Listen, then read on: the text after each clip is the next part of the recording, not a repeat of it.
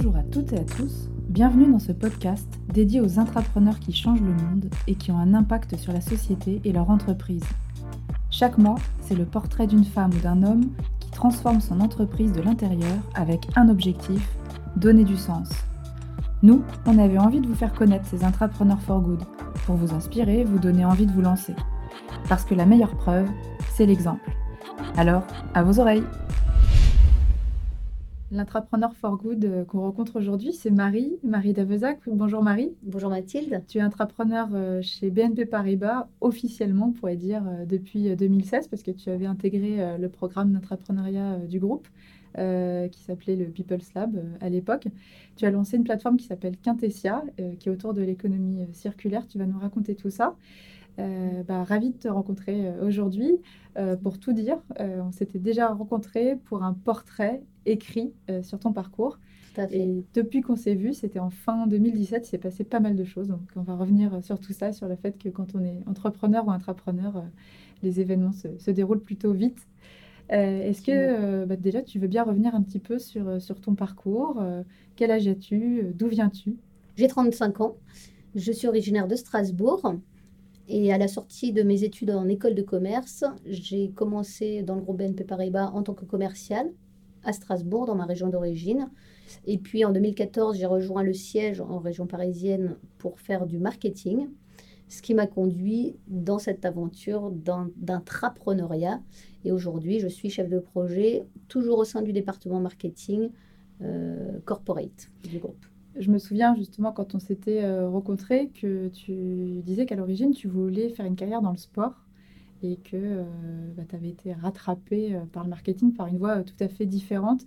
tu as toujours eu envie voilà, de prendre des risques, de découvrir de, nouveaux horizons.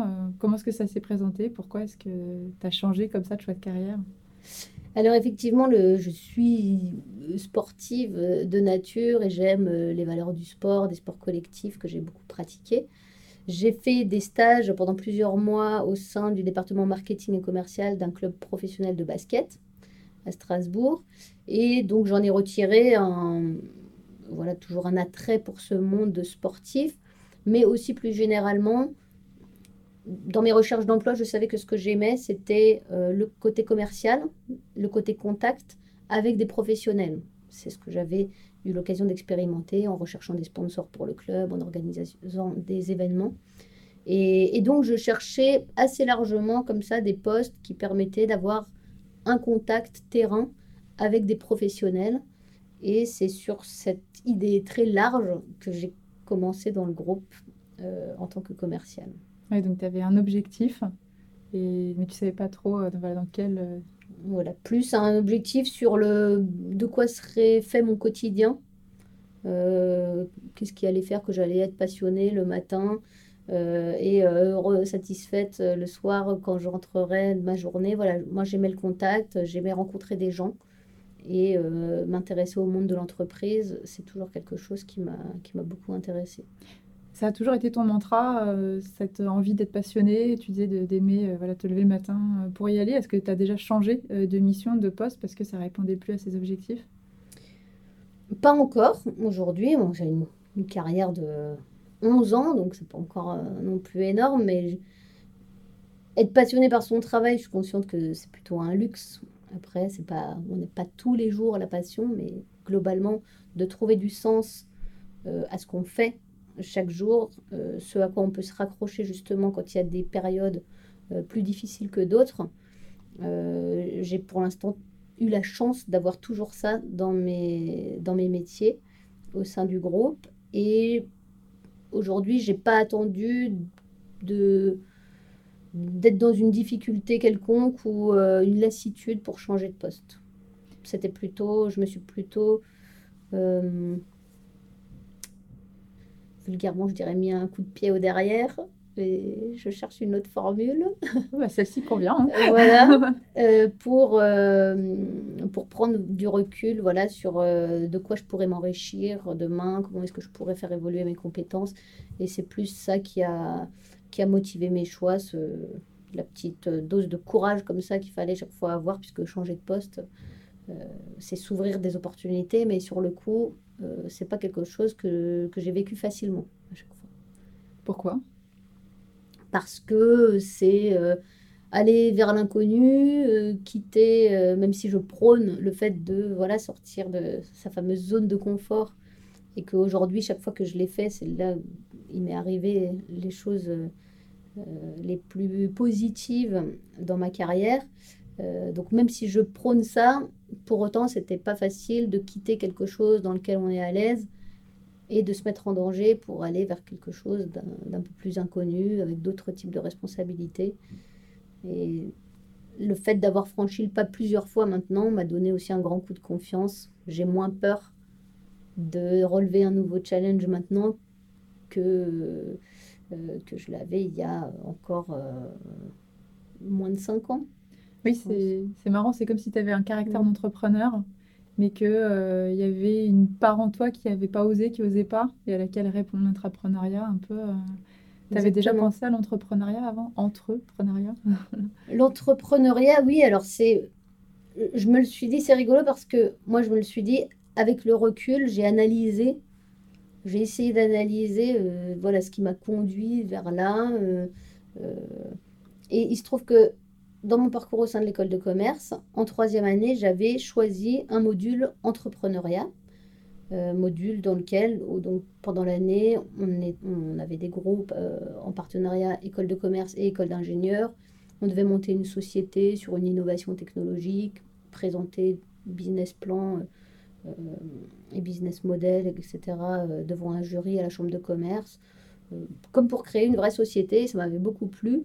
J'ai toujours été fascinée par les entrepreneurs. Je pense que c'est pour ça aussi que euh, voilà le fait que j'aime être au contact des entreprises, des entrepreneurs.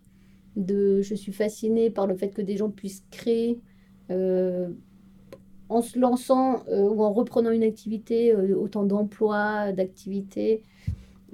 donc je pense qu'effectivement, j'ai toujours aimé ce monde-là mais sans jamais me dire que moi, j'allais lancer quelque chose un jour. Et en fait, euh, l'intrapreneuriat, c'est ce que je réalise aujourd'hui, m'a permis de, de m'épanouir ou d'épanouir ce côté, euh, voilà, ce côté créatrice, euh, cette, âme créatrice et, créative que j'ai, qui a fait aussi que, j'ai fait toujours des postes où je pouvais utiliser le commerce il faut avoir une grande dimension, faut avoir le sens du commerce, mais il faut mm. avoir aussi une grande dimension créative pour imaginer euh, des actes de négociation un peu originaux, se démarquer de la concurrence, le marketing euh, également.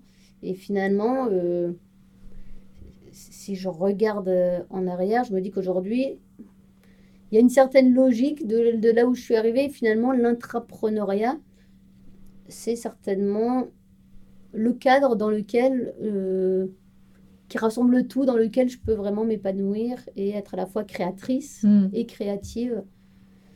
Tout en te sentant. Euh, tout en étant, euh, tout en ayant la, cette sécurité, voilà, quand effectivement on parlait tout à l'heure, voilà, le, le, courage qu'il faut pour bah, déjà changer de poste, alors que pour peut-être d'autres, ça, va ça va paraître anodin, mais le courage qu'il faut pour monter une entreprise, pour mettre ses investissements euh, en jeu, euh, pour euh, les entrepreneurs accepter souvent et quasi tout le temps de ne pas gagner d'argent mm. au début.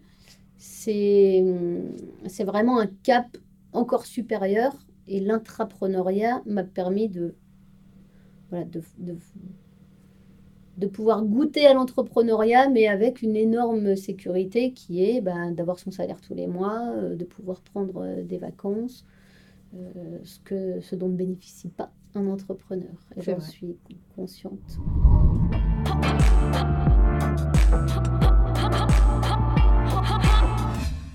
Comment t'en es venue euh, à l'intrapreneuriat Alors, euh, tout a commencé en avril 2016. La direction générale de l'entité dans laquelle je travaille a organisé ce qui s'appelle chez nous une jam session, ça ne dira pas grand-chose aux gens, c'est un peu comme un hackathon interne. Euh, ça consistait en réunir 40 collaborateurs en équipe et les amener à réfléchir pendant deux jours sur euh, comment hacker notre business. Parfait. Donc euh, voilà, ou comment trouver des, des nouveaux services innovants en utilisant les nouvelles technologies et, et, des nouveaux services qui pourront nous aider à faire face à l'ubérisation, le risque d'ubérisation de nos, métiers. Et donc, je faisais partie de ces 40, d'une des équipes. Et c'est là que l'idée de ce qui est aujourd'hui Quintessia a germé. Donc, au sein de l'équipe dans laquelle j'étais, j'ai euh, soulevé cette idée, euh, mais qui a été bien nourrie en équipe, euh, bien sûr, au départ. Suite à cette jam session, la direction a été intéressée par l'idée, m'a encouragée à candidater au People's Lab, où j'ai pu mûrir la proposition de valeur, le business plan, apprendre à pitcher comme une start-up qui veut lever des fonds. Eh bien, j'ai appris à présenter ma solution pour pouvoir convaincre ma direction d'investir dans ce nouveau service. Euh, ça a été le cas. Ils ont été convaincus au point de me proposer un poste dédié. Et donc, à partir de février-mars 2017, donc un an après l'idée, un peu moins d'un an après l'idée, mmh. euh, j'ai été en charge du projet à 100%, euh, chargé de le mener à bien, de sortir cette plateforme, ce qu'on a réussi à faire fin janvier de cette année. À quel moment tu t'es senti euh, intrapreneur? Parce que j'imagine qu'au début, tu t'es laissé embarquer là-dedans sans bien mesurer. À quel moment on se sent légitime À quel moment on dit euh, non mais moi je suis intrapreneur mm. Effectivement, ça a mis du temps. C'est ce qui faisait la différence avec euh, des collègues qui étaient avec moi dans cet incubateur ou cet accélérateur. C'est que lorsque j'ai candidaté pour présenter cette idée, dans mon esprit, je portais une idée pour mon groupe.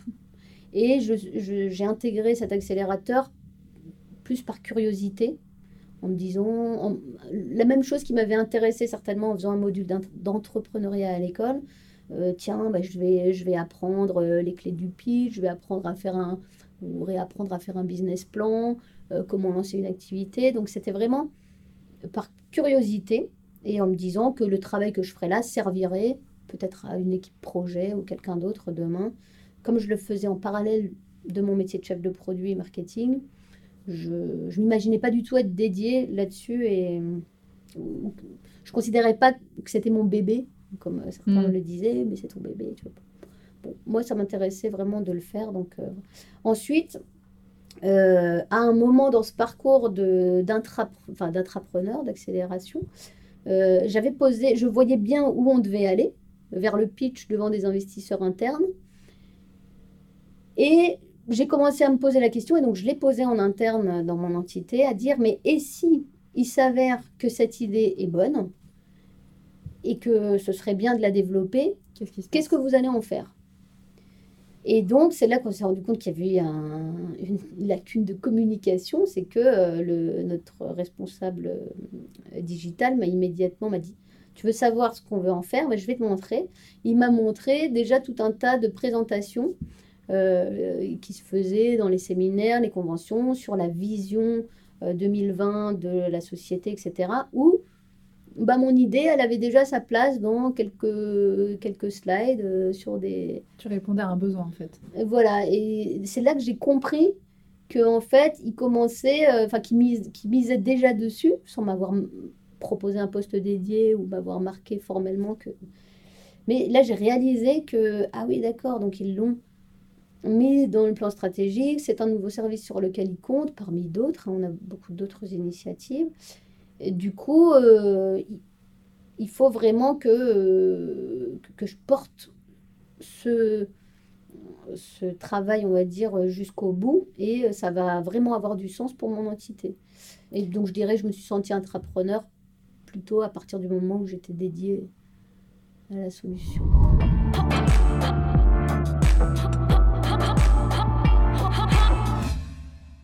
Alors cette solution, euh, est-ce que tu peux nous la présenter, euh, Quintessia Oui. Alors Quintessia, c'est une, ce qu'on appelle une marketplace, donc une plateforme en ligne B2B, euh, donc qui met en relation des entreprises avec des entreprises. Et elle permet à des entreprises qui ont des équipements roulants majoritairement, hein, puisque c'est une de nos spécialités dans mon entité. Qu'est-ce que c'est du matériel roulant? Ça va être, pour l'instant, on est sur trois marchés, le transport, des camions, les travaux publics, des pelles de chantier, des chargeuses, euh, des choses comme ça. Et le monde agricole, ça va du tracteur agricole à la moissonneuse-batteuse, la machine à vendanger. Donc les entreprises qui ont du matériel sous-utilisé ou disponible vont pouvoir le proposer à la vente ou à la location à des entreprises autour de chez eux qui en cherchent. Mhm. Donc on, là, nous sommes, nous avons lancé la plateforme fin janvier, elle est en ligne. Euh, nous sommes dans une phase d'acquisition sur une région pilote, en fait sur la région Rhône-Alpes. Nous avons embauché une commerciale dédiée qui teste notre capacité à convaincre des annonceurs de mettre des annonces sur la plateforme. Donc là, on en a convaincu une quinzaine et on a euh, quelques centaines d'annonces, pas loin de 400 annonces en ligne, ce qui va nous permettre de passer un, une vitesse supérieure de, communiquer en externe maintenant et de déployer euh, cette acquisition dans toute la France. C'est amusant parce que finalement, euh, avec Intessia, au départ, tu as appris à devenir entrepreneur. Maintenant, la plateforme s'adresse à des euh, clients externes. Donc, c'est presque encore une nouvelle manière de, travailler, de fonctionner que tu dois apprendre. Tu es intrapreneur, tu dois convaincre en interne et en même temps, il faut convaincre des clients externes. Oui, tout à fait. On a vraiment construit un nouveau business au sein euh, de notre entité avec un, business model à part euh, et des clients qui sont pas que nos clients. Euh, donc, je suis à la fois dans la gestion du projet, l'intrapreneur voilà, qui organise un peu tout, puisqu'aujourd'hui, c'est s'occuper des recrutements, choisir un prestataire IT, choisir une agence pour faire les designs, euh, pour la communication. Enfin, je touche vraiment à, tous les secteurs comme un entrepreneur. Et euh, je suis aussi dans la nécessité de convaincre en externe, donc trouver des clients, accompagner les équipes pour convaincre sur un modèle qui est, euh, qui est nouveau. Voilà, comme je dirais presque, on va convaincre des entreprises, hmm. comme Booking, qu'on va convaincre des hôteliers de mettre des annonces sur son site. Ouais, c'est une bonne comparaison. C'est un parallèle qu'on fait souvent et les, les codes euh, que l'on a chez Quintessia en termes de, conquête, de stratégie d'acquisition, etc., sont euh, beaucoup plus proches du e-commerce et dans le e-commerce des codes spécifiques au marketplace. C'est ces marchés bifaces qui sont, euh, qui sont vraiment très particuliers. et ça aussi, c'est un des challenges en interne, donc de d'arriver à faire comprendre à des gens qui ont une culture métier installée depuis des années ou des dizaines d'années que on lance un, business qui fait parfois appel à des logiques commerciales contre-intuitives par rapport à ce qu'on a appris jusqu'à présent.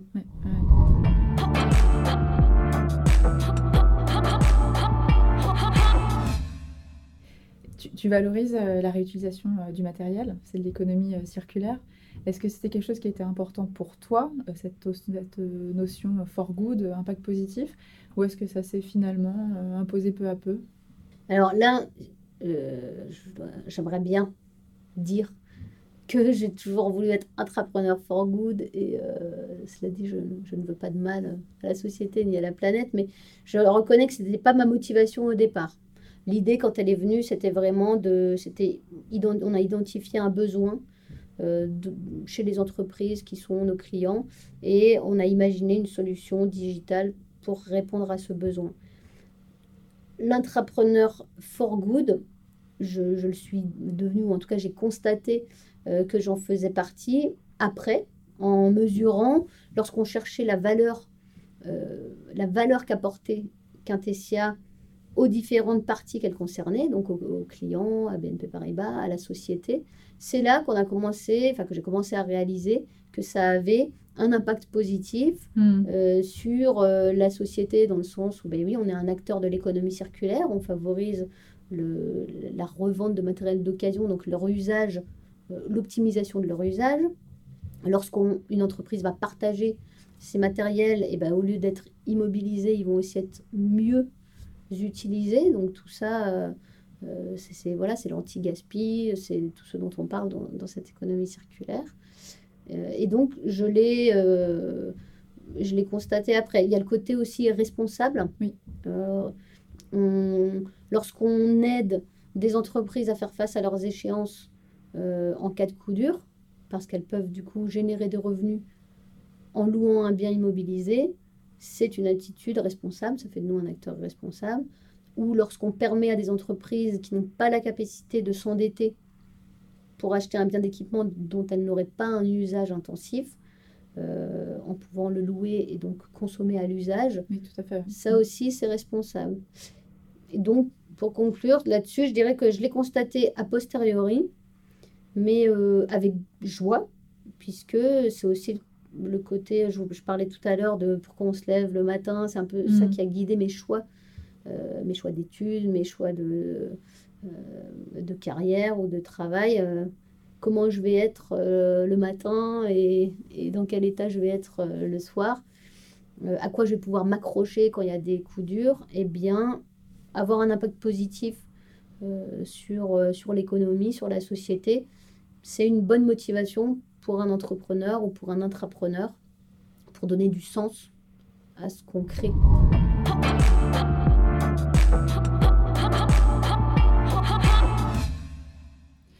Et tu es reconnu pour ça maintenant, parce que je sais que tu as fait des interventions euh, sur le sujet. Est-ce que du coup, euh, si tu devais relancer un nouveau projet, est-ce qu'il serait for good? Est-ce que tu as envie euh, d'évangéliser en interne sur le for good? Est-ce que justement, tu parlais tout à l'heure de pionnière Est-ce que ça te donne aussi envie d'être un peu le, porte-parole? Parce que c'est encore pas forcément facile d'être intrapreneur, peut-être encore moins intrapreneur à impact.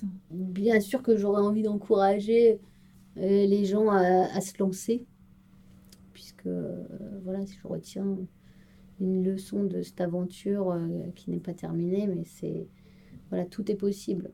À un moment, euh, pour se laisser la chance, il faut, mettre un pied devant l'autre, il faut avancer. Parfois, on a la chance d'être porté, ce qui a été mon cas, donc il faut, se laisser un petit peu, se laisser embarquer, ne pas résister, être curieux. sur l'impact positif, plutôt que de dire qu'il faut avoir des idées à impact positif. Euh, bien sûr que, c'est un plus, mais je dirais plutôt que à la base, il faut avoir une idée qui répond à un besoin quelconque.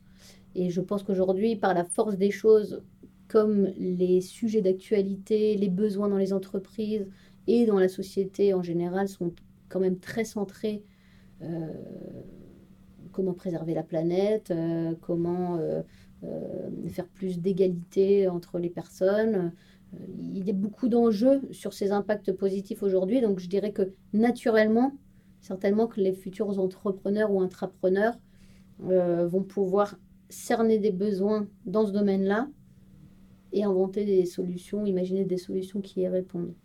Est-ce que toi, tu penses, pour avoir vu certaines des difficultés en interne, qu'il fallait débloquer en tant qu'intrapreneur Est-ce que tu penses qu'être un intrapreneur for good, ça complique encore plus euh, la chose ou est-ce qu'au contraire ça, ça l'apporte? Parce que comme tu disais, euh, les entreprises se rendent de plus en plus compte aujourd'hui de, l'importance d'aligner euh, ces enjeux RSE avec, avec son ADN Pour que les choses soient plus faciles, et je, je, je, je mets entre guillemets le mot facile, mais quelque chose qui, qui m'a beaucoup aidé et qui a vraiment fait une grosse différence, c'est la capacité d'embarquer des gens décisionnaires, donc euh, souvent euh, des sponsors assez haut placés, euh, dans, sa, dans sa solution et de pouvoir compter sur leur soutien.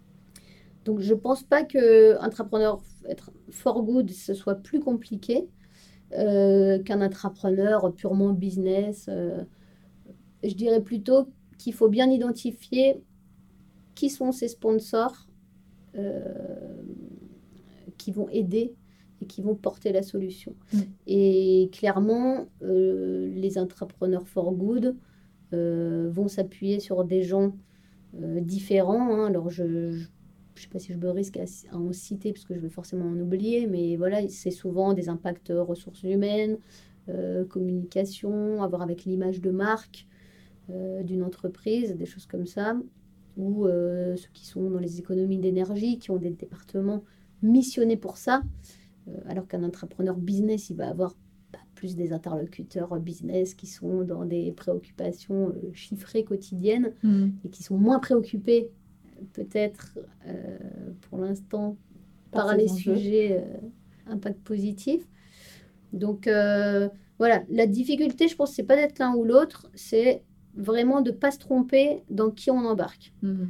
Qui a le pouvoir de, de vie et de mort, en gros, sur mon idée.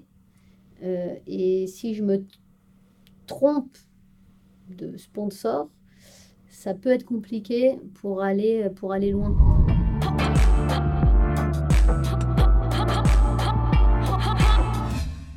Comment tu te vois dans, dans 5 ans? Bonne question.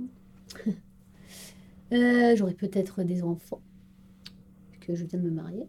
Il ne faut pas dire ça à mon patron, sinon il ne va pas me confier de nouvelles missions. Non, je plaisante. Tu dis patron encore, ouais. c'est encore dans le cadre. Ouais, quand même, ouais, ouais. On est euh,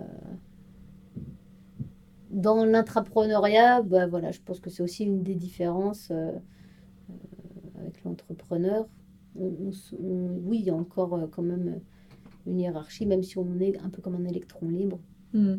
Euh, je, voilà, j'ai un patron, euh, même plusieurs, N plus 1, N plus 2. Ça, c'est pas, c'est pas parti, c'est sûr. Hmm. Mais c'est pas gênant. C'est plutôt un appui que, qu'une contrainte. Et dans 5 ans, est-ce que je serai toujours chez Quintessia On est déjà en train de, d'aider d'autres pays à réfléchir à lancer la solution chez eux. Donc, L'idée, c'est que je puisse leur apporter du conseil en termes d'étapes, quelles sont les étapes à franchir, dans quel ordre, euh, suite à l'expérience qu'on fait en France actuellement. Est-ce que je serais, euh, j'aurais confié le bébé à des grands spécialistes de, l'e-commerce ou des marketplaces qui s'en occuperont très bien et moi je serais reparti euh, sur d'autres missions pour